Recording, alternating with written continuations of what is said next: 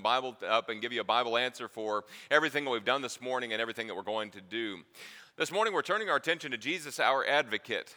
You know, when I go to a, uh, a mechanic, there's a certain amount of trust that I have with that mechanic that as I tell him there's an unkety unkety unkety sound underneath my hood, that he's going to be able to correctly diagnose and be also be able to correctly fix whatever's going on that's making that unkety unkety unkety sound.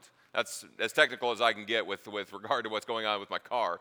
When I go to a doctor and I tell the doctor, listen, I'm having pains here, I'm having these symptoms, or I'm having these things, we trust and we uh, have a certain amount of trust that we have with that doctor that he's going to be able to correctly diagnose what's going on with us and also be able to treat us with the correct amount of, uh, of care that needs to be done so that we can make a full recovery when we go to different places and we ask for counsel and we ask for somebody to represent us and to, uh, to, to take our case and things that we don't necessarily understand about, there's a certain amount of trust that we have that they're going to be able to correctly and caringly take care of us.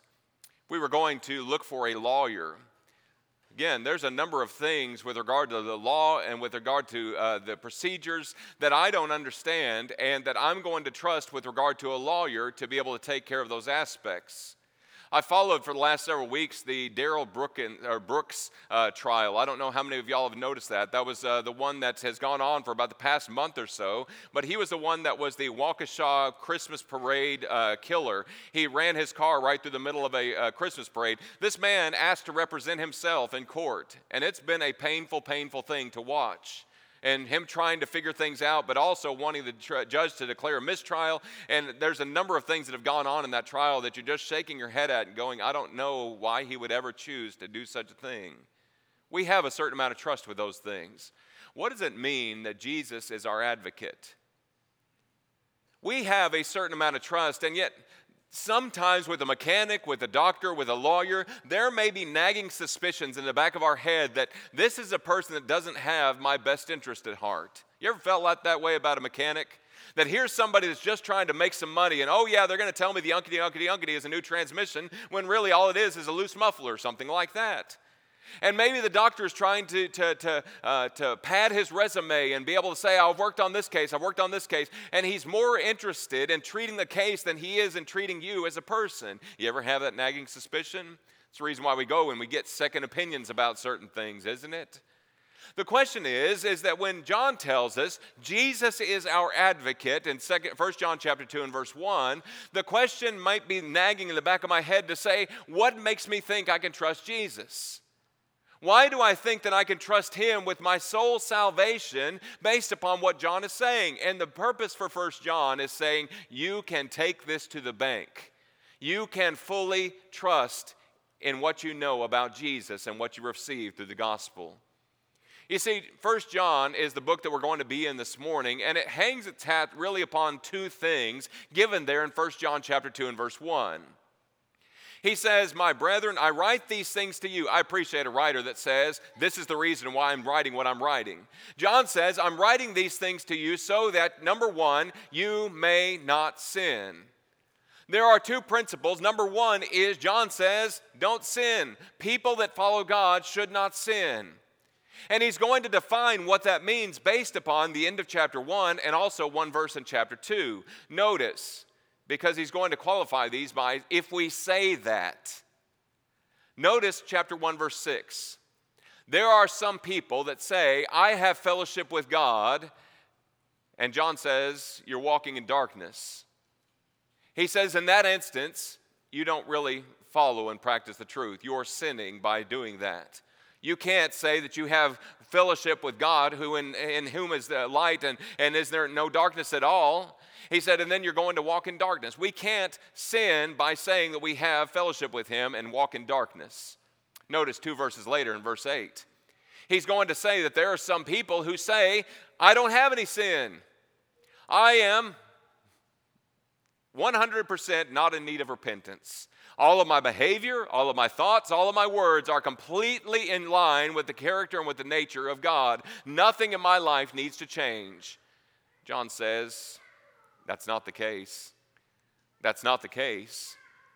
People that follow God shouldn't have that attitude. And notice down two verses later in verse 10, some people just outright say, I've never sinned. I am flawlessly perfect in my behavior, in my conduct, in my thoughts. I've never sinned, nor will I ever sin. He says, You're a liar. And in fact, you make him a liar because you don't practice the truth. People that follow God shouldn't sin. Look one verse into chapter 2. Some people are saying, I know God, and yet I'm not going to follow anything that he says in his word. He says that's not a recipe. Any of these four things that he's going to list, where we're saying things about God, to God, and about our life and our, our conduct and our fellowship, and we can't say those things and have a blessed assurance that we've uh, got exactly what we need to have. John says there's an attitude that we need to adopt as people that want to follow God. You know, there have been people that I've studied with in the past that said, you know, Andy, I would have become a Christian, but I don't know enough. Andy, but I'm not strong enough. Andy, I would become a Christian, but I don't have enough. I'm, I'm, I don't, I'm not confident I can live a sinlessly perfect life. And let me tell you something, I can't either.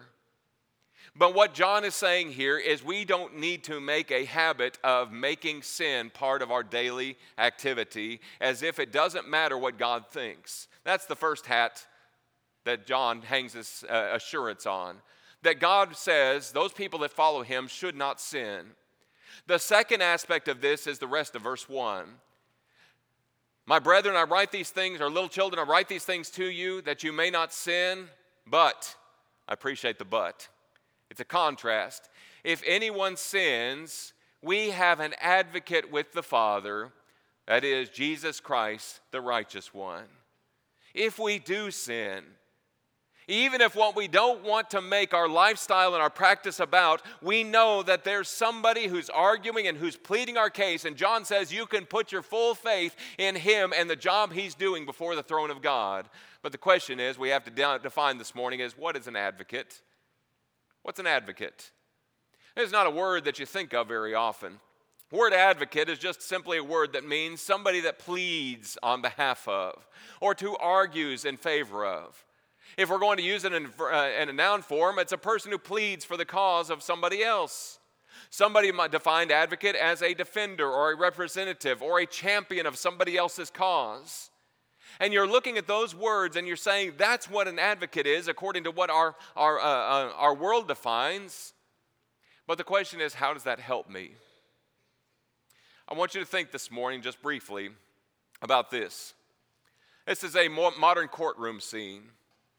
And if you go into a modern courtroom, generally what you're going to see is as you enter into the back doors, you're going to see probably boxes upon boxes upon boxes of uh, um, legal boxes that are stacked on the side. And generally, that's the evidence that's going to be presented there in the case. And you're going to come to a part where there's a separation there between the gallery, the people that are viewing, and also the people that are actually involved in the, in the trial. And as you go past that, you are only going past that if you are actively involved in that trial. And here's the question before God, you and I are going to have to stand one day and give an account. Romans chapter 14 and verse 12 says, There's a trial date coming for you. And there are things that you're going to have to answer for based upon your conduct and your behavior. And the question is who's going to stand with you during that time? Is there any lawyer that's going to be able to accurately represent who you are and accurately represent the elements of the case and get you to, to, to have a favorable response from the judge? Because that's ultimately what we want when we go into court, isn't it? Nobody wants to go into court saying, Man, I hope he gives me 20 years to life. Well, when we go and we stand before God, there's a question Do we sin? Have we sinned? But how do we handle it when we have sinned? The word advocate could also be translated lawyer. And the question we want to ask this morning, briefly, is to ask the question what do we want in a good lawyer? What do you look for in a good lawyer? I feel like now is the time that I ought to say, like the TV commercials, this does not constitute legal advice.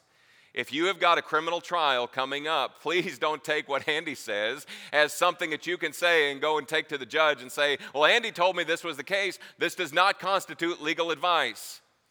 Find a good lawyer and visit with that good lawyer and get that lawyer to represent you if you have a trial upcoming. But the question is, what do we look for when we look for a lawyer? What do we look for when we look for somebody to advocate for us? Let me give you three things to think about this morning. We want, number one, somebody who's going to understand the judge. Somebody who's going to understand the judge.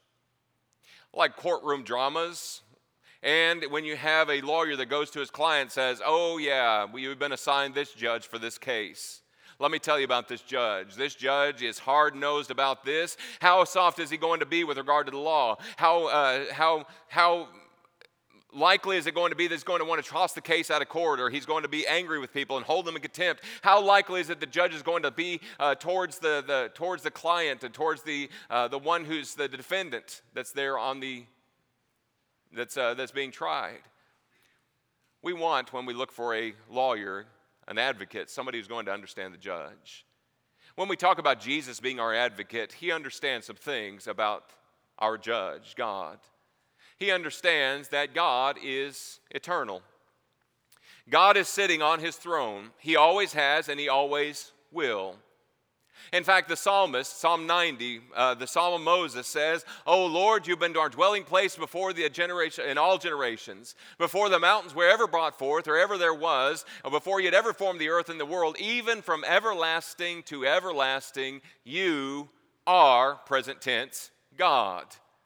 There is not a thing in this world that can go on that's going to remove God and say he is an unfit judge because God has always been there, God always will be there, and God is sitting and ruling currently. He's the judge, He's eternal. You and I had a beginning, but we're going to go on somewhere unendingly based upon who the one is sitting there on the throne. He is eternal. Notice second aspect that Jesus understands about the judge that he is holy. People look at the Old Testament and they see God behaving in ways that are uh, bringing down his wrath and his anger and his jealousy upon these people.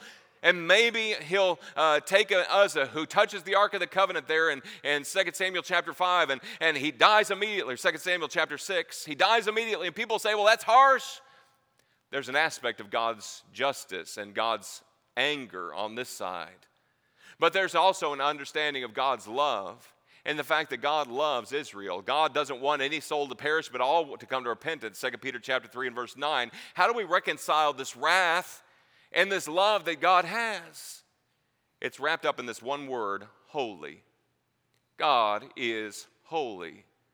In fact, that's the only word that I'm aware of that refers to God that's been three-peated throughout Scripture. Holy, holy, holy is the Lord God of hosts to emphasize his character and his nature that God is always going to be angry with the wicked, and God is always going to want to bless and to, to, to love people and to, to think the best about them. But God is always on his throne, God is holy, and the Bible says, Psalm 99, verses 1 and 2, the Lord reigns, let the people tremble. He dwells beneath or between the cherubim. Let the earth be moved. The Lord is great in Zion, he's high above all the people. Let them praise your great and awesome name. He is holy. There's an attitude towards right and wrong that God has based upon who he is as holy. And that attitude is what the, our advocate understands about him that he is righteous, he is just. Daniel prays a beautiful prayer in Daniel chapter 9, talking about the sins of his people. And he says, The Lord our God is righteous in all the works which he does, though we have not obeyed his voice. Daniel praying a national pr- prayer for national repentance and national humility for the sins that the people have done. And the word justice or the word right means that God is always going to do what is right. You know, sometimes you're going to find a corrupt judge a judge who's just trying to line his own pockets, or a judge who's maybe taking a kickback from somebody, and there's a corrupt judge. There's no kickbacks with God. There's no favoritism that God shows. God is always going to do exactly what His justice demands, what His holiness demands, what His eternal nature demands, that He's always going to do what's right. Notice this also Jesus understands that God is never desensitized to sin.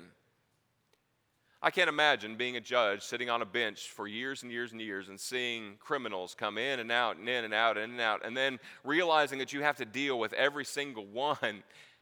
I would imagine there would be a hard time that I would have not being burned out based upon that.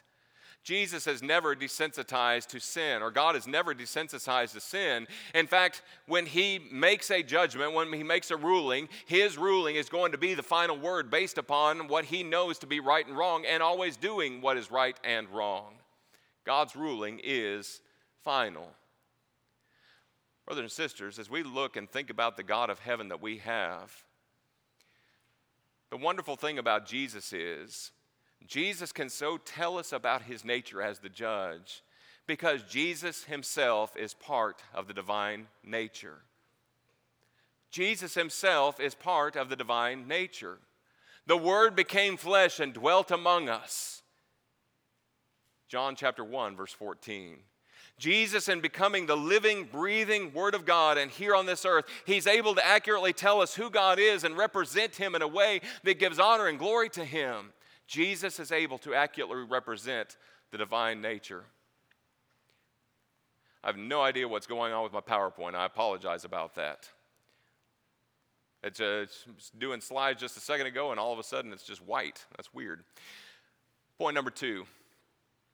Point number two this morning Jesus understands the other side. Jesus understands the other side. I'm going to go ahead and turn that.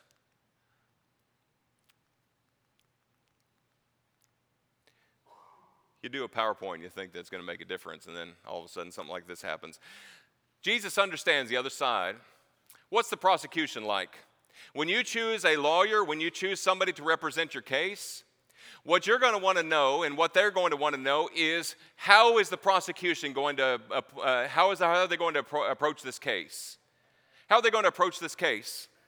You see, because sometimes the prosecution could try and pull out something at the last minute and say, well, we're going to present this case.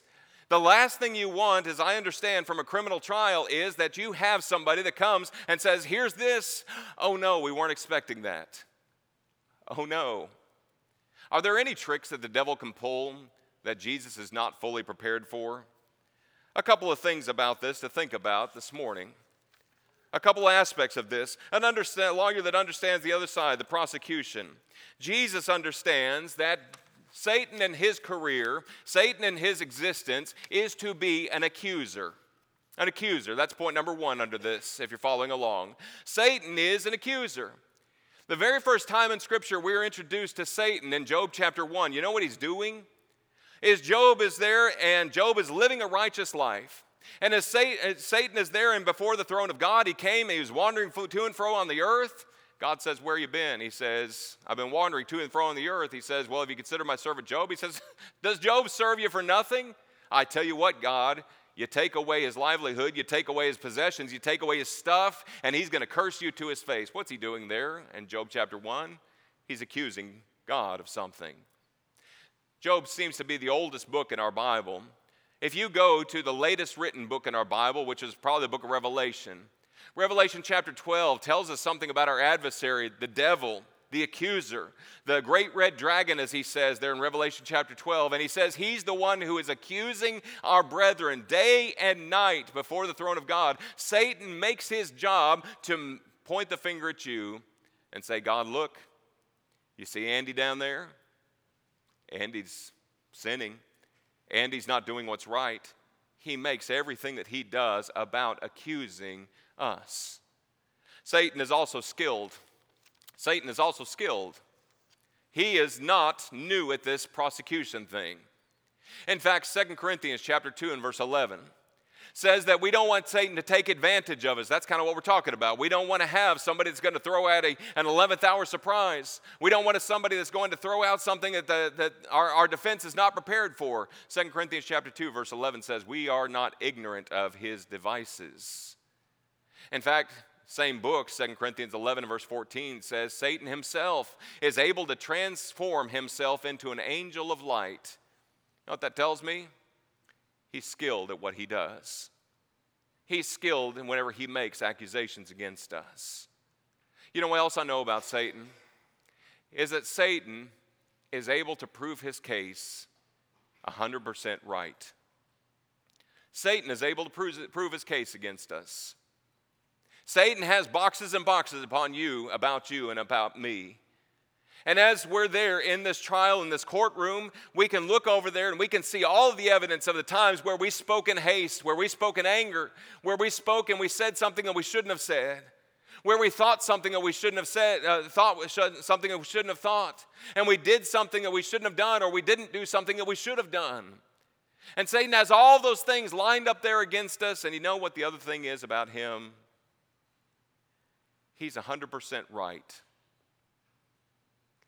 Prosecution can prove his case, and he's absolutely right about every single one of us. Two scriptures to write down Romans chapter 3 and verse 10. There is none righteous, no, not one. The same chapter, Romans chapter 3 and verse 23. All have sinned and fall short of the glory of God. We sometimes take that fall and we turn it into past tense. All have sinned and fallen short of the glory of God. You know what the truth is? I still fall short of the glory of God. You still fall short of the glory of God. It's, pre- it's present tense, but it's also going to be something that if God allows me to live another 50 years, it's going to go on where I'm still going to fall short of His glory. And every single time there's somebody there that's accusing me and saying, Aha, God, that servant of yours, he can't live it. I win. That's kind of a depressing thought, isn't it? You're going into a trial where the evidence is all stacked against you, and you know it's just a matter of the fact that you have to wait for a time when the judge is going to say guilty. But, but, Jesus can render the accuser powerless. Jesus can render Satan, our accuser, powerless. That's a wonderful thing to think about and a wonderful thought about our advocate. Because based upon all the evidence and all the testimony and everything that he's got against us, Jesus can still take that testimony and he can render that powerless. How does he do that?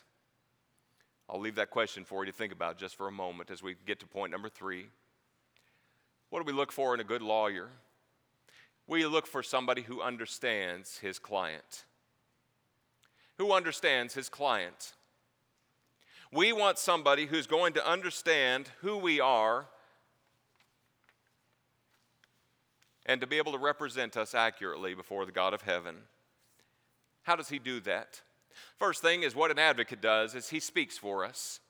He speaks for us. He speaks on behalf of us. And he does so because that's what he came to do.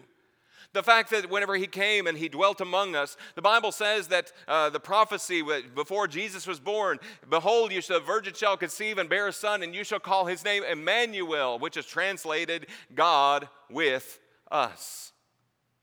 God with us. And he came so that he could be our advocate and so he could speak for us. But the other thing he does, secondly, is he identifies with us. He identifies with us, God with us. I heard a story from a trial once about a man who was representing a family, and the young daughter was 14 years old. And she was 14 years old, and she had to go in. They had to go in and do some uh, some surgery in her head, and they ended up cutting her optic nerve, which effectively meant that she was blind from the age of 14 on. And the lawyer, as he was getting to the point where he was uh, assessing damages and really wanting to convey to, to the court, uh, the courtroom scene how, how much had, had been done, he said, Here's what I want you to do, um, or here's what I want to do. He went to the family. He said, I would like to come and spend the night with you just to be able to observe your family. They said, Okay, that's fine. The girl got off the bus about 3:30 and she had her stick and her cane and her dark glasses and she walked into the house and she grunted a hello to her dad. And she immediately went upstairs, put her bag away, came back downstairs, and walked out into the driveway and sat down in the car. And the lawyer observed from the house, and he's just watching this young lady, and he's watching her turn around, and she's laughing, and she's, she's uh, uh mocking, steering the car. And, and he asked the dad, he said, What is she doing? He said, She's imagining what it's like to drive. And she's imagining what it's like to have her friends that she used to have there in the back seat and next to her as she's driving around town. You have something that's heart pulling, heart tugging, tugs at the heartstrings And that lawyer knew exactly how he could represent and how he could effectively show the damage that had been caused. Friends, Jesus didn't come to spend a night in your house. He came to observe your life and my life and say, I get it. And then turn his face to the Heavenly Father and be able to say, God, I get it. When Andy's tempted, this is what it feels like. This is what it feels like. This is what happens. And I get it. I know how hard that temptation is to resist, and I know how, how difficult it is to, to, to deal with that because, God, I've lived it. Father, I've lived it. Bible tells us that he was at all points tempted just like we are, and yet without sin. Are getting an answer to the question of how is he able to re- render the accuser's accusations against us powerless? He was tempted just like we are, except without sin. I appreciate the fact that our advocate continues with us. He continues with us. This is number three if you're keeping, keeping track. He continues with us. I wonder if there's ever a time in a criminal trial where the defense lawyer is just like, I don't know what else I can do for this guy. I don't know what else I can say. I would give up in a moment if I knew that it wasn't going to result in, uh, in uh, unfavorable consequences. I just want to give up on this client. I don't want to represent him anymore. I just don't want to represent her anymore because she's just a disappointment from one end to the other. It's a losing case. Jesus continues with us. Even though God has told you, I don't want you to sin, and I have to come back continually to Him and say, Father, I've sinned. Father, I've done what's displeasing in your sight. And Jesus, there at the right hand of God as my advocate, continually says, God, I know what it's like. He's mine. She's mine. He continues with us. Here's the real kicker and the answer to the question that I posed to you just a moment ago Jesus bore the punishment for us. Look back at your Bible at verse 2 of 1 John chapter 2. Bible says that if we sin, we have an advocate with the Father, Jesus Christ the righteous, who himself is our propitiation. That word is a fancy word that just simply means this He took the punishment that you were so deserving of, and he took that wrath and that punishment upon himself so that God could look at you and say, The debt has been paid.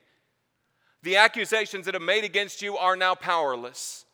Jesus being our go between, our mediator, as the book of Hebrews accurately represents, but also Jesus is the one that took the punishment. Everything that we deserved in the death, he died on the cross for you and for me. Everything that you deserved and the punishment of death for the sin that you've committed and all the sins that you're going to commit if God allows your life to go on any time after this, Jesus took those things on himself. He bore that for himself or on himself so that God could look at you and say, You're a perfect 10 in the eyes of the law. You are justified. You are righteous. He made him who knew no sin to become sin for us, that we could be in the righteousness of God in him. Jesus bore that for us. But the wonderful thing about that is that it doesn't stop there. Because Jesus bore that sin for you as well, even if you're outside Him. Notice the rest of verse 2.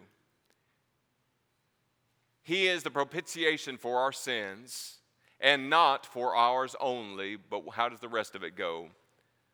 For the entire world. You know what that means? Your friends, your family, your neighbors, your coworkers, your brothers, your sisters, your mom, your dad, your sons, your daughters, all of those people have this wonderful, perfect lawyer that's ready to represent them. And they're ready to take their sin and bear it again on the cross so that they can be forgiven and they have the opportunity to have the forgiveness of their sins and to be able to stand before the judge to where he looks at them and says, I see that you've got my son's blood covering you. I see that you are righteous in the eyes of the law. Therefore, you're not going to be subject to the wrath of this court. Jesus is the perfect advocate. And you know what the th- wonderful thing about that is? Folks, he only takes guilty cases. He only takes guilty cases where the court can prove 100% that that person's guilty. Sometimes we treat ourselves like what we just mentioned from chapter 1, verse 6, chapter 1, verse 8, chapter 1, verse 10, chapter 2, verse 4, that we can say, oh, yeah, I'm fine, I'm just like I ought to be.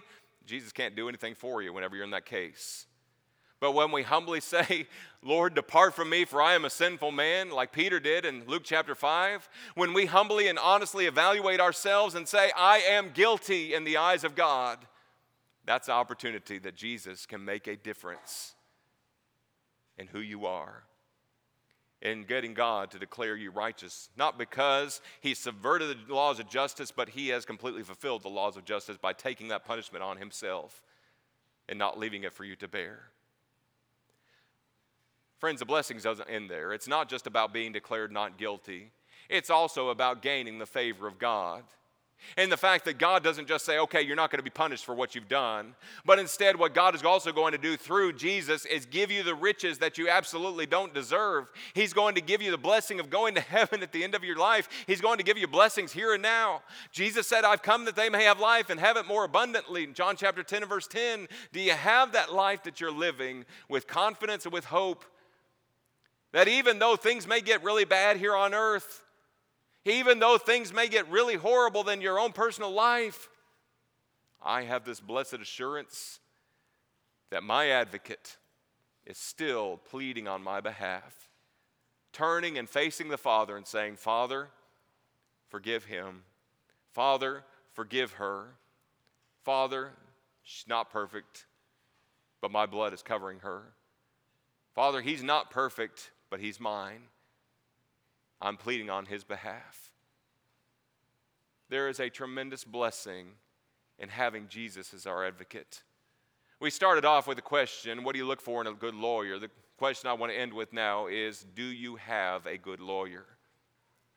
Because the Bible tells us there is appointed a man once to die, and after that, the judgment. Hebrews chapter 9, verse 27. Bible tells us that we will all stand before the judgment bar of God, that we may receive the things that are done in the body, whether good or bad. 2 Corinthians chapter 5 and verse 10. There's coming a day where you are going to stand before God, and the question is, who's going to stand with you? It can't be mom or dad. It can't be brothers or sisters. It can't be friends or cousins. It can't be uncles. It can't be your preacher. It can't be anybody else that's going to make a lasting difference other than Jesus Christ, the righteous one, the one who paid your debt and the one who gave you the riches and glory of heaven. And the question is will you put your trust in him now? Will you put your trust in him now? How do I put my trust in him? Jesus would say, He that believes and is baptized shall be saved. Those are his words. Listen, when you get a good lawyer or when you listen to a good lawyer, you are wise if you take his advice. You are wise if you take his counsel. And here's the counsel the one that absolutely, with 100% knowledge, knows the judge, knows the, uh, knows the prosecution, knows you, and says, This is what you need to do.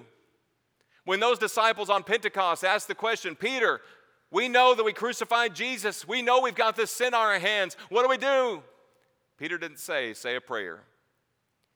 Peter said, Repent, let every one of you be baptized in the name of Jesus Christ for the forgiveness of your sins. Acts chapter 2 and verse 38.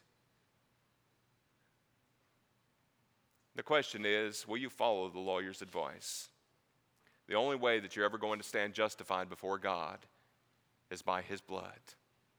Thank you for your kind attention this morning.